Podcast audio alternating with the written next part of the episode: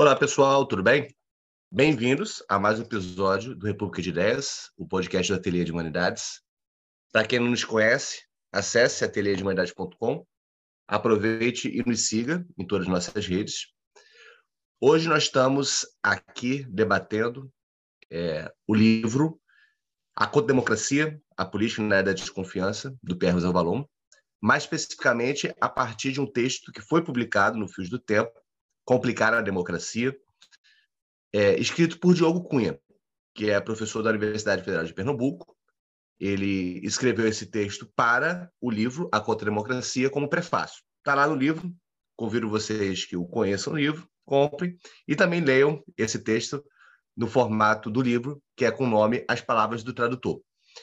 A gente tem o objetivo aqui de fazer uma, uma, uma troca de ideias, de conversa em torno desse texto, que é uma bela apresentação é, do livro e também uma reflexão sobre o lugar desse livro dentro dos, da, do, do, do, das transformações, dos problemas ocorridos na democracia brasileira nos últimos anos, sobretudo a partir de 2015. Para conversa, temos aqui o Lucas Fael Soneghetti, que é o nosso anfitrião, e também o Diogo Cunha. Tudo bem, Diogo? Tudo bem, bom dia e obrigado pelo convite. Obrigadão. Lucas, tudo bem? Tudo tranquilo. Levanta aí a bola para o Diogo. Tudo tranquilo, André. Vamos começar. É... Diogo, é... quando eu encontrei o seu texto, é... eu me lembrei, na verdade, de uma fala que ouvi de André falando sobre o contra-democracia, é, e inclusive localizando né, o contra-democracia no contexto dessa tetralogia do, do Rosan Vallon. É, eu acho que esse é uma, um bom ponto para a gente começar. Né? Pierre Rosan Vallon, um teórico da democracia, e, e nessa tetralogia formada pela legitimidade democrática, a sociedade dos iguais e o bom governo, a gente encontra aí a contra-democracia é, como quarto volume, ou como primeiro volume, na verdade. Né? Gostaria então da gente começar aí por essa contextualização, para a gente entender o lugar é, desse livro dentro do pensamento desse autor é, é, e de alguma forma também conversar sobre a, a relevância né, dessa, do Rosan Valon no nosso cenário é, atual.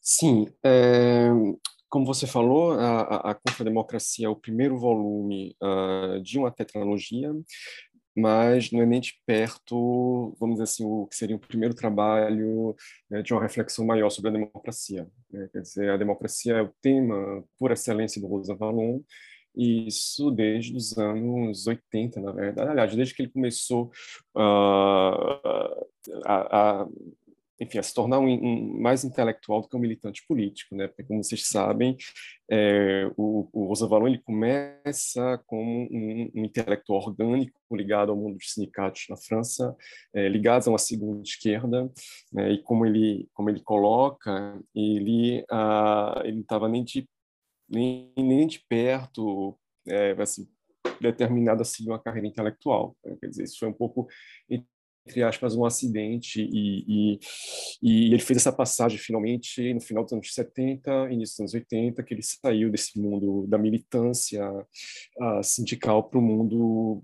propriamente intelectual, vamos dizer assim, mas sem nunca abandonar um papel é, muito ativo de, de, de, de intelectual é, participante do debate público. Né? Então, a, a, dizer, a, desde então, dizer, desde os anos 70, que ele pensa essas questões né, da democracia, e não só, né, do liberalismo, do papel do Estado do bem-estar social, é, e, e, sobretudo, é, dizer, questões ligadas a uma, a uma ação efetiva de uma esquerda democrática. É importante lembrar que década de 70 foi um momento muito particular na França de uma, de uma rejeição né, de um totalitarismo, de tentativas de se reelaborar um, um enfim, um papel uh, para uma esquerda democrática. Ele teve esse papel fundamental nos anos 70. Né? Então, é isso, são, são 40 anos de, de reflexão, na verdade, é, e eu acho que o, a, a, preocupação com a democracia ela vai adquirindo um, um, espaço maior nessas reflexões dele. É, quer dizer, vai se, vai se, é, vai se, vai se impondo e, e, eu acho que isso fica muito evidente, então, a partir dos anos fim dos 80, início dos 90. E aí ele começa um trabalho de fôlego muito grande, é, inicialmente retraçando a história intelectual da democracia, né? É, interessante isso, só um breve parênteses, quer dizer, a gente deve lembrar que essa virada dos anos 80 para os anos 90 foi um período de muita euforia, né, com a perspectiva de universalização da democracia liberal, e já naquela época Rosa Valon ah, percebia que havia uma série de problemas a serem elucidados com relação à democracia, ao problema da indeterminação democrática, ao problema de um certo desencanto com a democracia da parte de vários setores, apesar da euforia com a queda do Muro de Berlim. Né? Então é isso, quer dizer, é, é, é assim, de, de uma forma muito assim, mais, mais evidente, né? Quer dizer, essa preocupação com a democracia ela ganha muita força nos anos 90, né? uh, com essa trilogia da história intelectual da democracia, é, que é justamente a sagração do cidadão, o povo inalcançável e a democracia inacabada, tá? Três volumes muito densos, é, e só então, no começo dos anos 2000, é que ele, é, vamos dizer assim, ele recomeça um novo ciclo de reflexão. É, e a contra-democracia, então, ela se insere nesse novo ciclo, né? Entre, dizer, é, a tetralogia terminada, ele reabre né, uma, essa, essa reflexão, agora de cunho me parece mais teórico do que histórico, embora a dimensão histórica ela seja muito forte evidente, isso, isso é, a gente pode ler, quer dizer, a, a, não tem como, quer dizer, para ele não tem como a gente pensar os problemas da cidade, da comunidade, da polis, é, sem recorrer à história.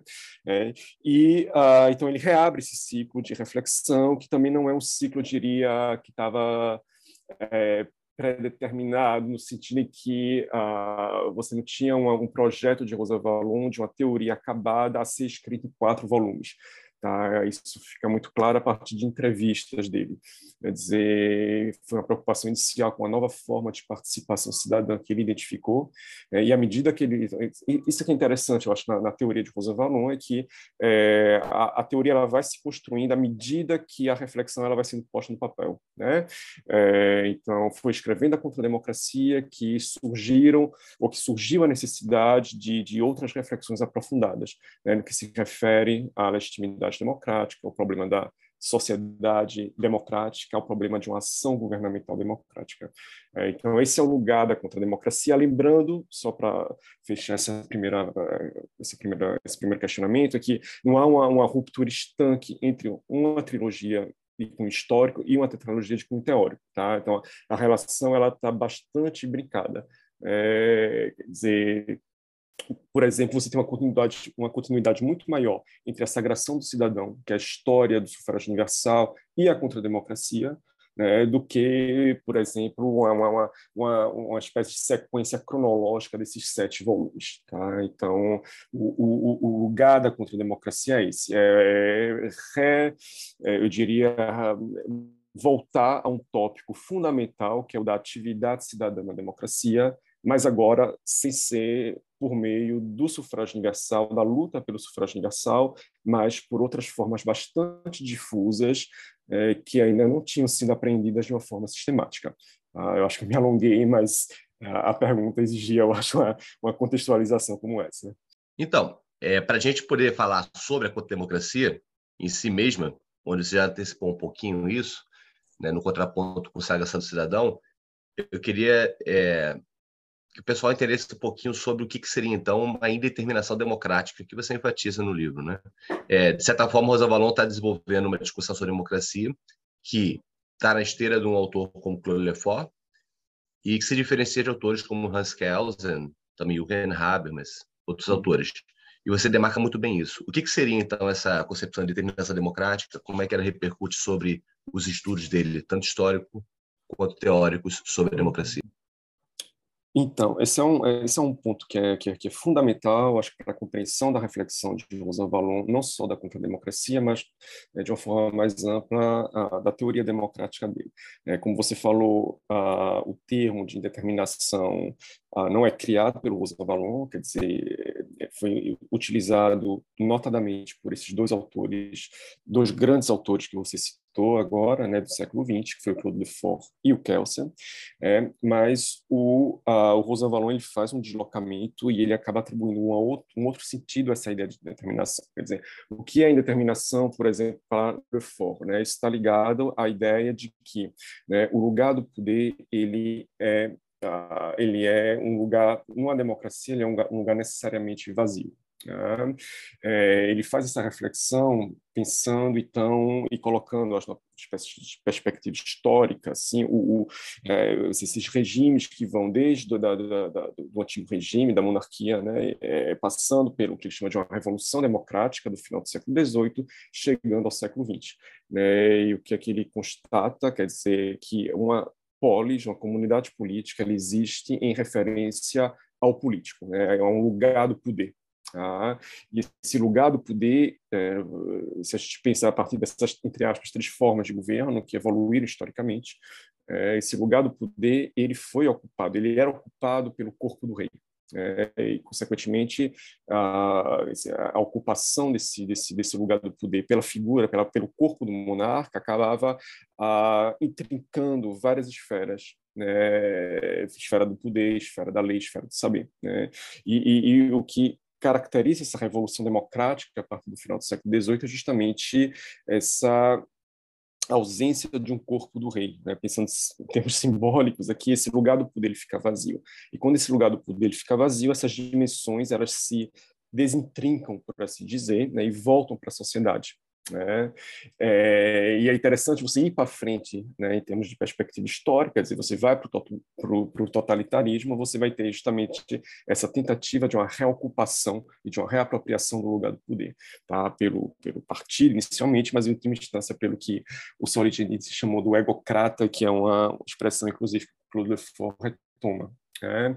É, então, voltando à questão, e, e Bom, voltando para a questão da indeterminação, você vai ter então essa, essa fundamental da democracia, que é, é, esse lugar do poder como um lugar vazio, consequentemente, você vai ter sempre é, pessoas que ocupam esse lugar provisoriamente, né, e assim, cuja ação, cujo papel, comportamento vai estar sempre sendo colocado né, em questão, é, sendo questionado, é, sendo pondo à prova, uma expressão que ambos, Lefort e, e, e, o, e o utilizam bastante. Né? E já para o Kelsen, você tinha uma ideia da inclinação como é, ligada a uma, a uma, certa ideia de, de, incerteza, de relativização, né, quanto ao, vamos dizer assim, a, que seria uma verdade acabada da democracia. Né? Então, você tem uma série de aporias que não são solucionáveis. O que faz a democracia é, é o que faz a democracia né, esse, vamos dizer assim, esse regime marcado por essa indeterminação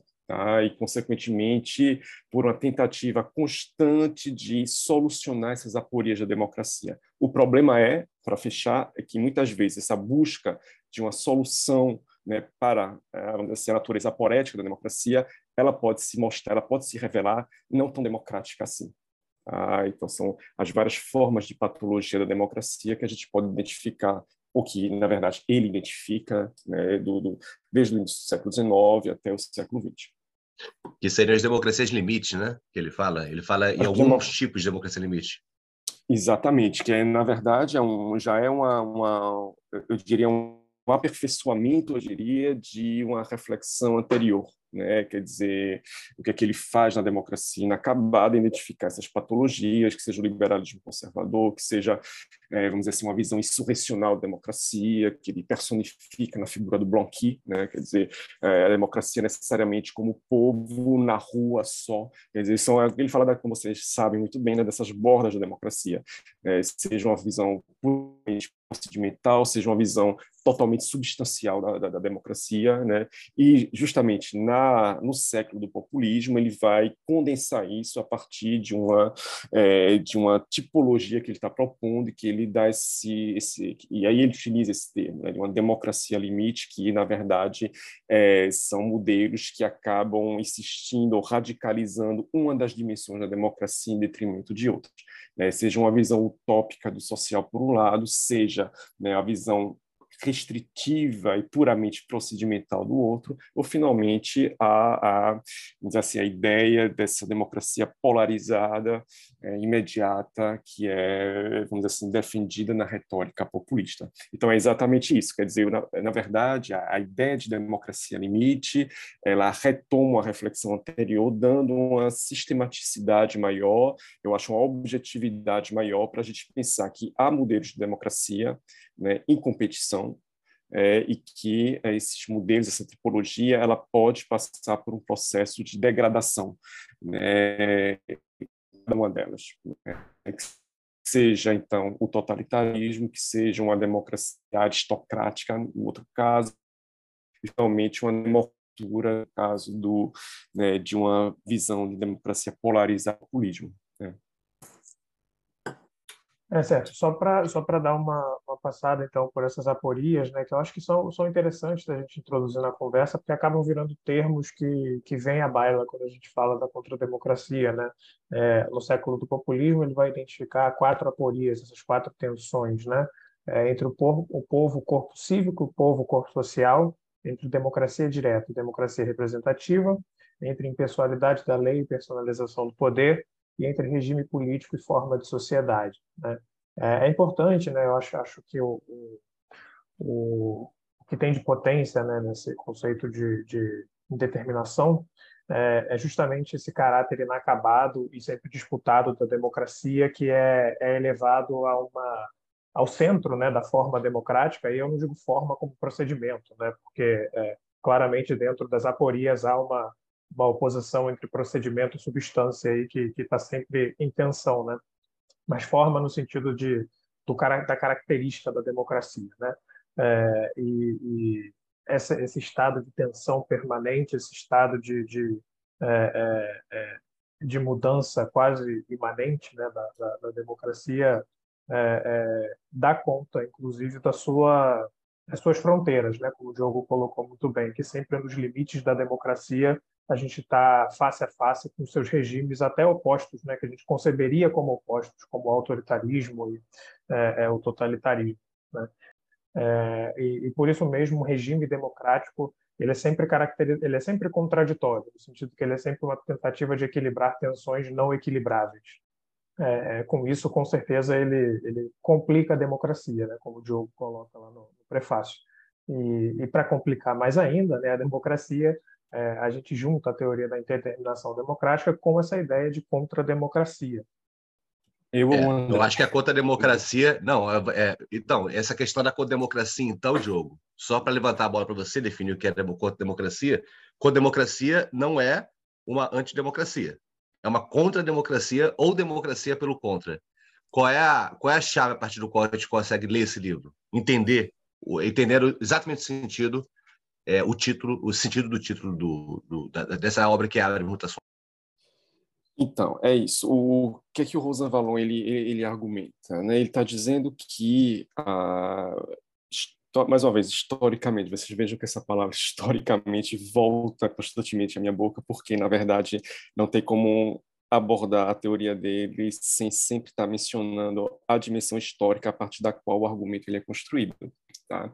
Então, o que é que ele está argumentando ou vai mostrar em A Contra-Democracia, que historicamente é, você teve, então, a, uma forma de, de, de, de, participação cidadã, acho que a gente pode utilizar esse termo, né? inclusive em períodos que precedem a democracia moderna. Tá? Isso é um outro ponto que talvez a gente possa abordar, como ele quebra, vamos dizer assim, delimitações tão estabelecidas no debate, na academia, então, o que, que ele está dizendo? Que você teve, claro, a partir do final do século XVIII, assim, uma luta é, pelo, pela, pela, ampliação do sufrágio universal, né, uma luta que foi bastante longa, é, também marcada por vários tipos de embates intelectuais e que, que é possível de ser reconstituído, é, mas o que ele vai identificar também é outras formas de participação tá? outras formas de contestação do poder, outras formas de tentativas de impedir que os governantes ou poder fizesse tal ou tal coisa.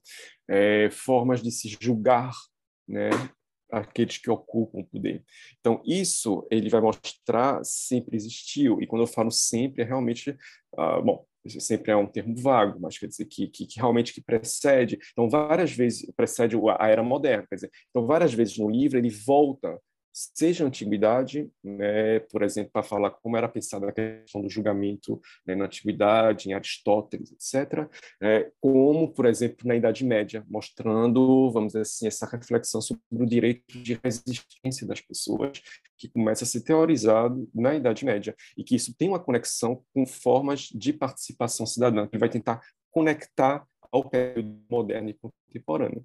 E consegue identificar é, ao longo da, da, da história formas distintas de participação, de resistência, de julgamento, né, muito difusas, né, desde as mais individuais às mais institucionalizadas. E o que ele vai tentar fazer é justamente sistematizar todas essas formas. E é, objetivamente, o que é a contra-democracia. Né? A contra-democracia é justamente essa outra dimensão da participação popular, tá? que, que vai, na verdade, apoiar prime essa primeira forma de participação, entre aspas, tá? a primeira forma de participação, que é o voto e a luta pelo direito do voto e da expansão do sufrágio universal. Então, isso é uma dimensão da participação, né? e você vai ter uma outra dimensão que foi que não foi tão bem apreendida até então, ou ao menos que não foi tão bem sistematizada. E é o que ele faz. Né? Então, a, a contrademocracia é justamente essa organização do universo da desconfiança, tá? É, pensado de uma forma, entre aspas, positiva, quer dizer, algo que vem em apoio né, à dimensão mais conhecida, que é a da participação eleitoral. Então, são formas que, na verdade, se complementam. Como o André falou, isso é importante frisar para se ter uma compreensão, até para quem não leu, ou para quem pensa em ler, a contrademocracia ela não é algo que vai né, que, que, que, é contra a democracia, ou que é uma crítica, ou que é um, o, que é, o que quer que seja. Não, é algo que complementa, quer dizer, é uma outra dimensão da participação que complementa né, essa que é mais conhecida, que é a da participação eleitoral.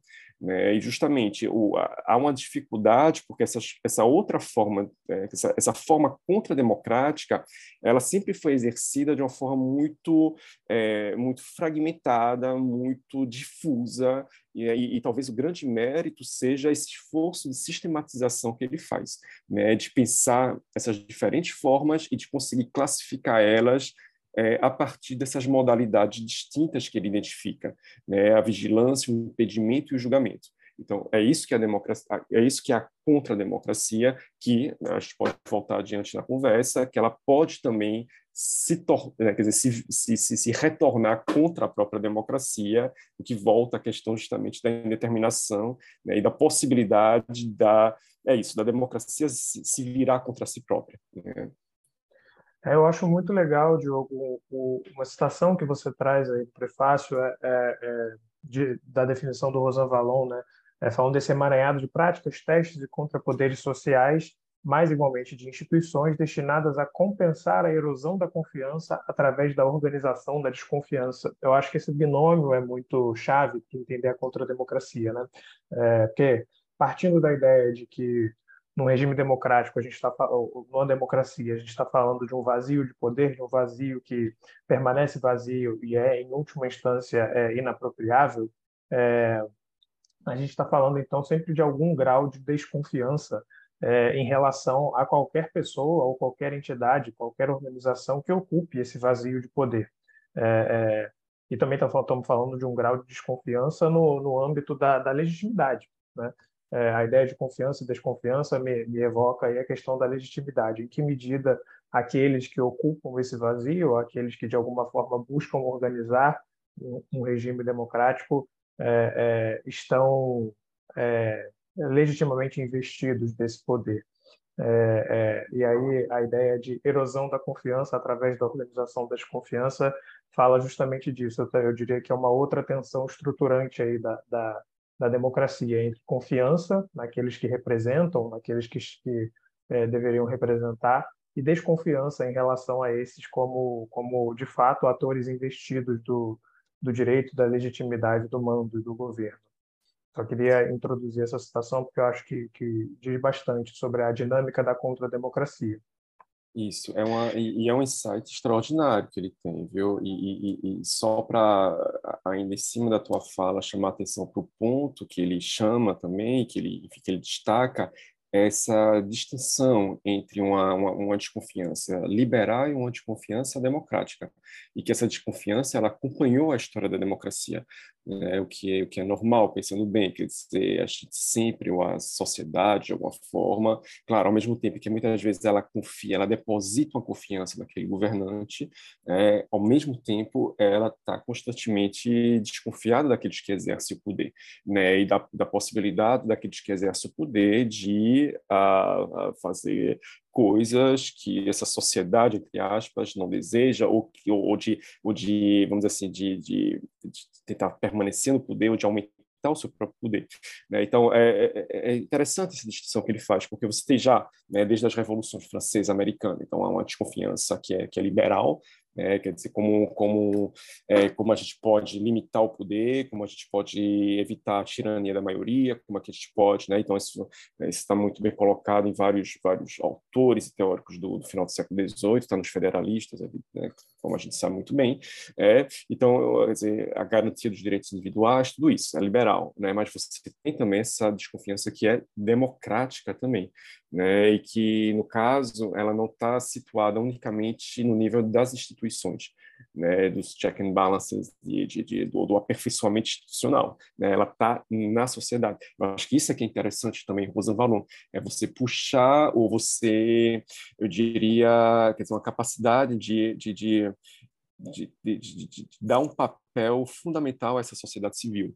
Tá? que seja em termos de contra-democracia, que seja em termos de uma igualdade, tá? e, e da, da, construção de uma sociedade de iguais, é, que eu sei que não é o tema desse debate aqui, é, mas que talvez faça, seja interessante fazer um paralelo. Quer dizer, mais uma vez, o Rosan Varone rompe com toda uma, é, uma, uma, uma, eu diria, uma tradição de teorias da justiça que vai pensar questões de distribuição, de, de justiça em termos de organização, de desenho institucional, para colocar o problema da igualdade na sociedade civil, né, na relação, no reconhecimento como uma qualidade democrática da própria sociedade. E aqui também, né, quer dizer, é, é, é, é você deslocar né, o caso do, da preocupação né, e da desconfiança do poder, não, vamos dizer assim, na, na, forma como se desenham as instituições, o que, claro, é uma dimensão fundamental, mas como isso se dá, é, perdão, como isso se dá ah, na na sociedade civil, o papel da sociedade civil nisso. E só para fechar, é, e é por isso eu acho que é muito interessante como ele traz exemplos de indivíduos que exercem a contra-democracia. Claro que são indivíduos que se destacam por por N razões. Tá? Um Camus, por exemplo, o Solzhenitsyn. Mas é, é isso, é trazer a, a, a coisa, trazer a análise para o nível societal e para o nível individual. Né? Você sai aí dessa parte mais clássica das instituições. Né? Muito bem. E aí, nessa análise que ele faz das formas de contra-democracia, é, não as liberais, mas sim as formas de contra-democracia democráticas, ele analisa é, as formas de vigilância, as de impedimento e as de povo juiz. Eu acho que, é, e é muito sinalizado isso no seu próprio é, prefácio, que isso diz muito respeito ao Brasil e aos desafios da democracia contemporânea como, no mundo como um todo. Por exemplo, não custa nada lembrar que soberania de impedimento, é, as formas de soberania por impedimento, envolvem, dentre outras coisas, o impeachment ou o, as ações de, de, de, de retirada é, do governante do seu lugar. E a gente passou por um processo de impeachment recentemente. As, as, as formas de, de, soberania por impedimento envolvem impeachment, o, a soberania por, por vigilância envolve a opinião crítica, ativa, uma soberania negativa de contestação, que também foi muito marcante desde 2013 no Brasil, e a questão do povo juiz coloca, é, dentre outras coisas, a importância do judiciário nesse desenho contra-democrático é, que pode ser acionado, né? e também é algo muito presente nas nossas democracias, é muito debatido nas ciências políticas brasileiras, é, a partir do tema judicialização da política, judicialização do social. Como é que você vê a contribuição da democracia para pensar é, esses, esses, esses processos é, que às vezes são paralelos e às vezes confluem, como aconteceu é, a partir de 2015 com a Operação Lava Jato, com a crise que gerou é, o processo de impeachment e que nos levou a esse cenário é, de 2022, 2018 a 2022.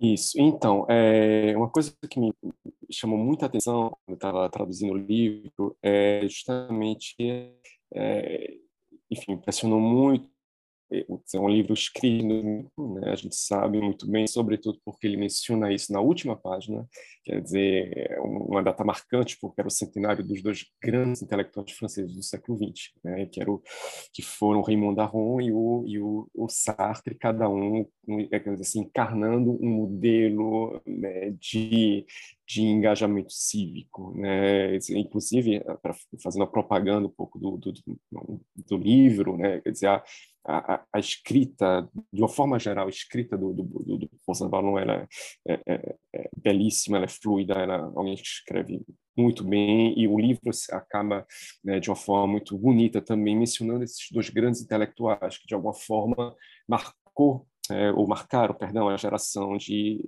de Rosan Valon, né? E, e, e, ele, ele fala, né, quer dizer, como um, um é, um encarna uma espécie de, de, de, engajamento cego, né? eu acho que ele fala, eu acho que são os termos que ele utiliza, e o outro uma, uma, uma razão glacial, né? uma, uma melancolia tremenda, no caso do Arron. Né? E o Rosa Valon vai dizer justamente que ele, é, quer dizer, são, foram dois modelos e que ele está tentando pensar, é, vamos dizer assim, e, e, e, trazer uma contribuição né, diferente, né? quer dizer, nem o polo da, da, razão glacial e melancólica, nem o polo do engajamento radical.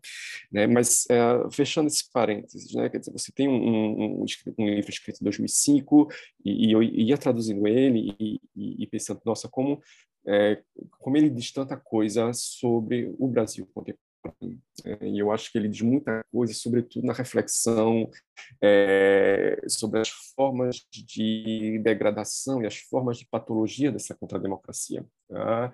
E, e, e, sobretudo, através de uma noção que ele vai mencionar na, na, na, na, introdução, mas que ele vai desenvolver na quarta parte, que é essa ideia do impolítico. Né?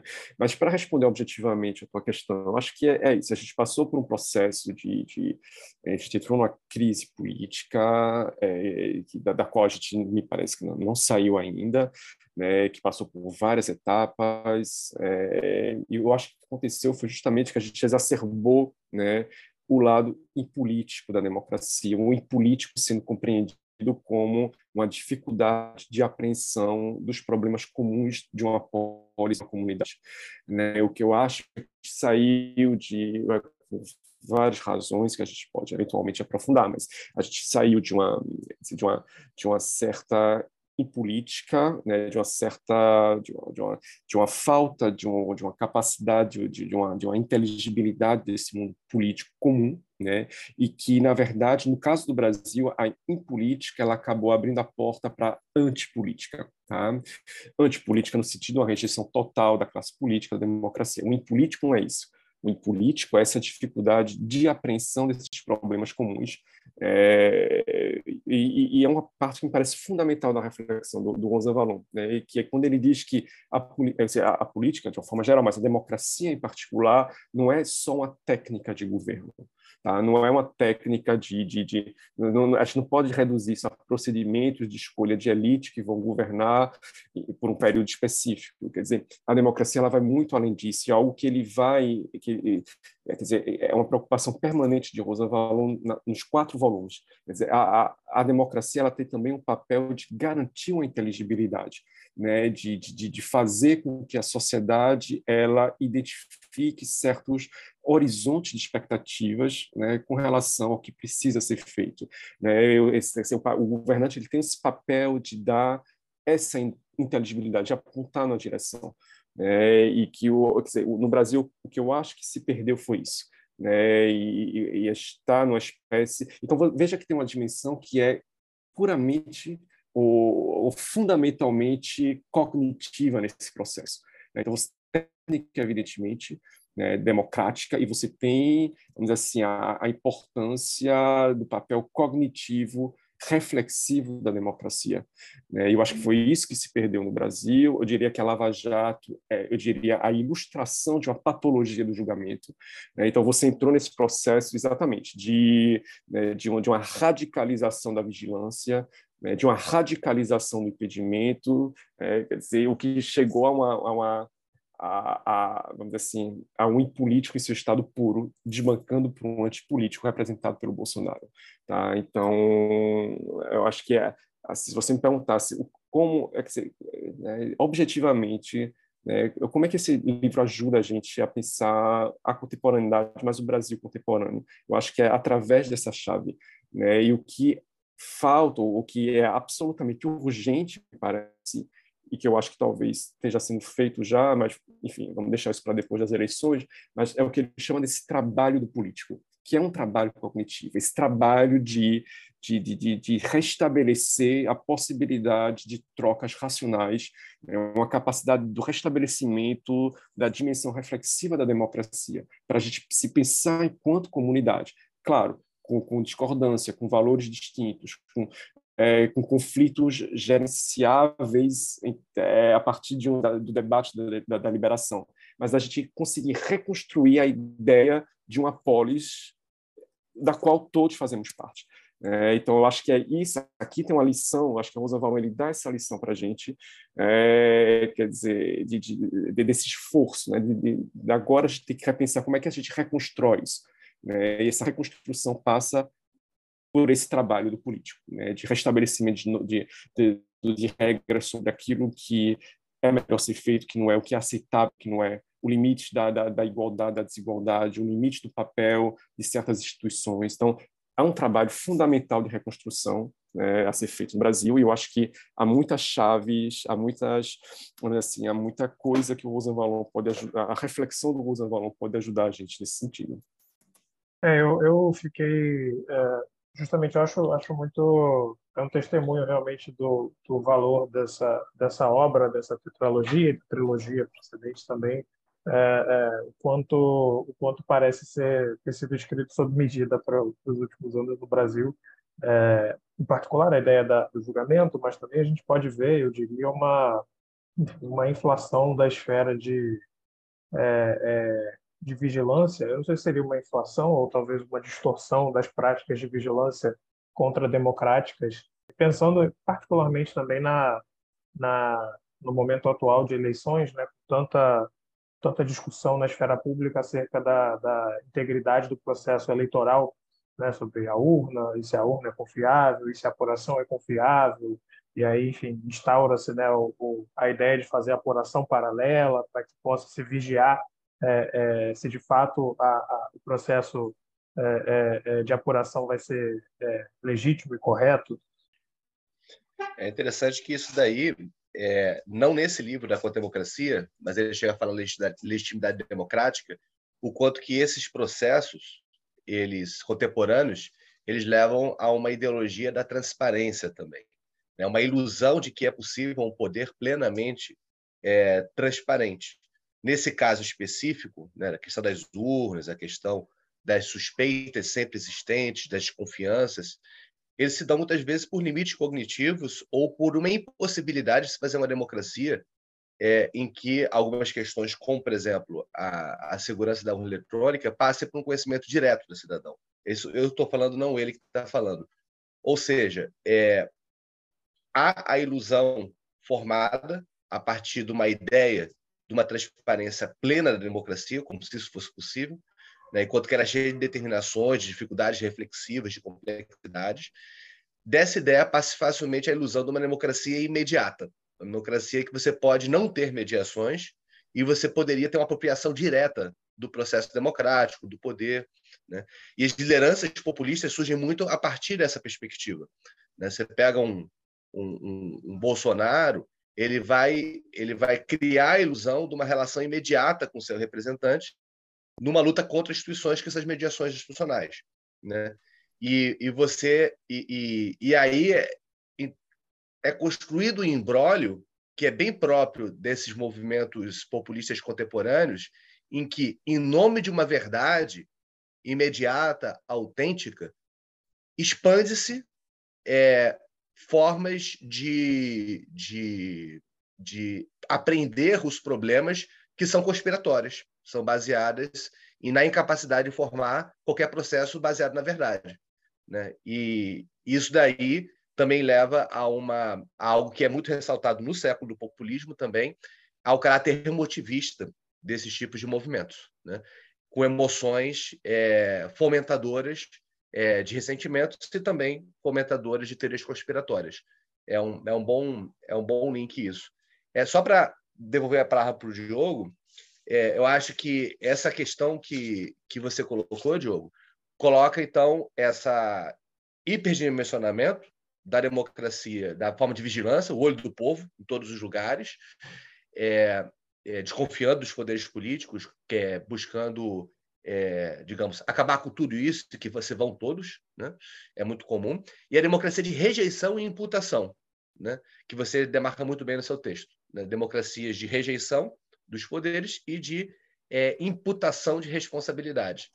Dadas as formas, essas formas patológicas da democracia, quais seriam os caminhos que o Rosan Valon vê é, de saída desse processo para uma contra-democracia mais robusta, que não seja autodestruidora? É, vários elementos ah, interessantes e, e complexos né, no, né, nos comentários e nas perguntas que vocês fizeram. Né? Eu acho que uh, alguns pontos aí. É, o, acho que, sim, eu concordo com, com, ambos. Né? Quer dizer, a gente tem uma, uma, é, me parece, a leitura que eu faço é que no pós-2013, pós-2014, a gente tem realmente essa exacerbação Uh, então, de uma, de uma, eu diria, essa, essa essa patologia dessas três formas de contra-democracia que estão, de fato, são muito é, elas estão associadas, quer dizer, você, quer dizer, a, a, a vigilância como uma crítica total, uma, uma né, uma, uma é, assim, uma, uma repulsa total do, do, dos, dos, do, daqueles, né, da classe política. Isso está ligado também a uma exacerbação do julgamento, né, como ele fala, tem um trecho que, que, que, é extraordinário que eu coloquei no texto, né, quer dizer que ó,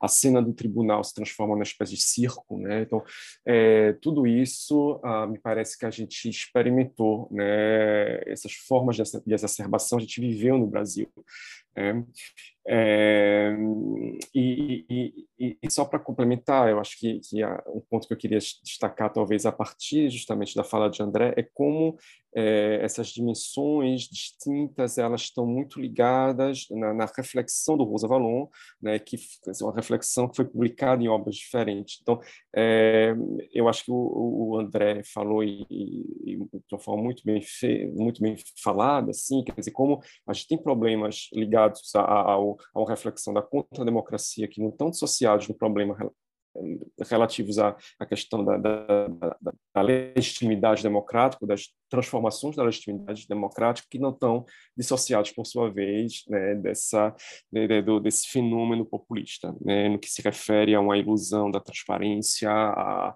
a, a, a utopia de um imediatismo. É, é, são, são, questões que estão ligadas. Né? Quer dizer, o, o populismo ele toma justamente, interessante perceber, e já fazendo uma propaganda do próximo livro que vai sair pelo ateliê, né, assim, do Rosa Valon, que é a legitimidade democrática, é, mas é, de alguma forma o populismo ele toma o contrapé né, da, das transformações da legitimidade democrática.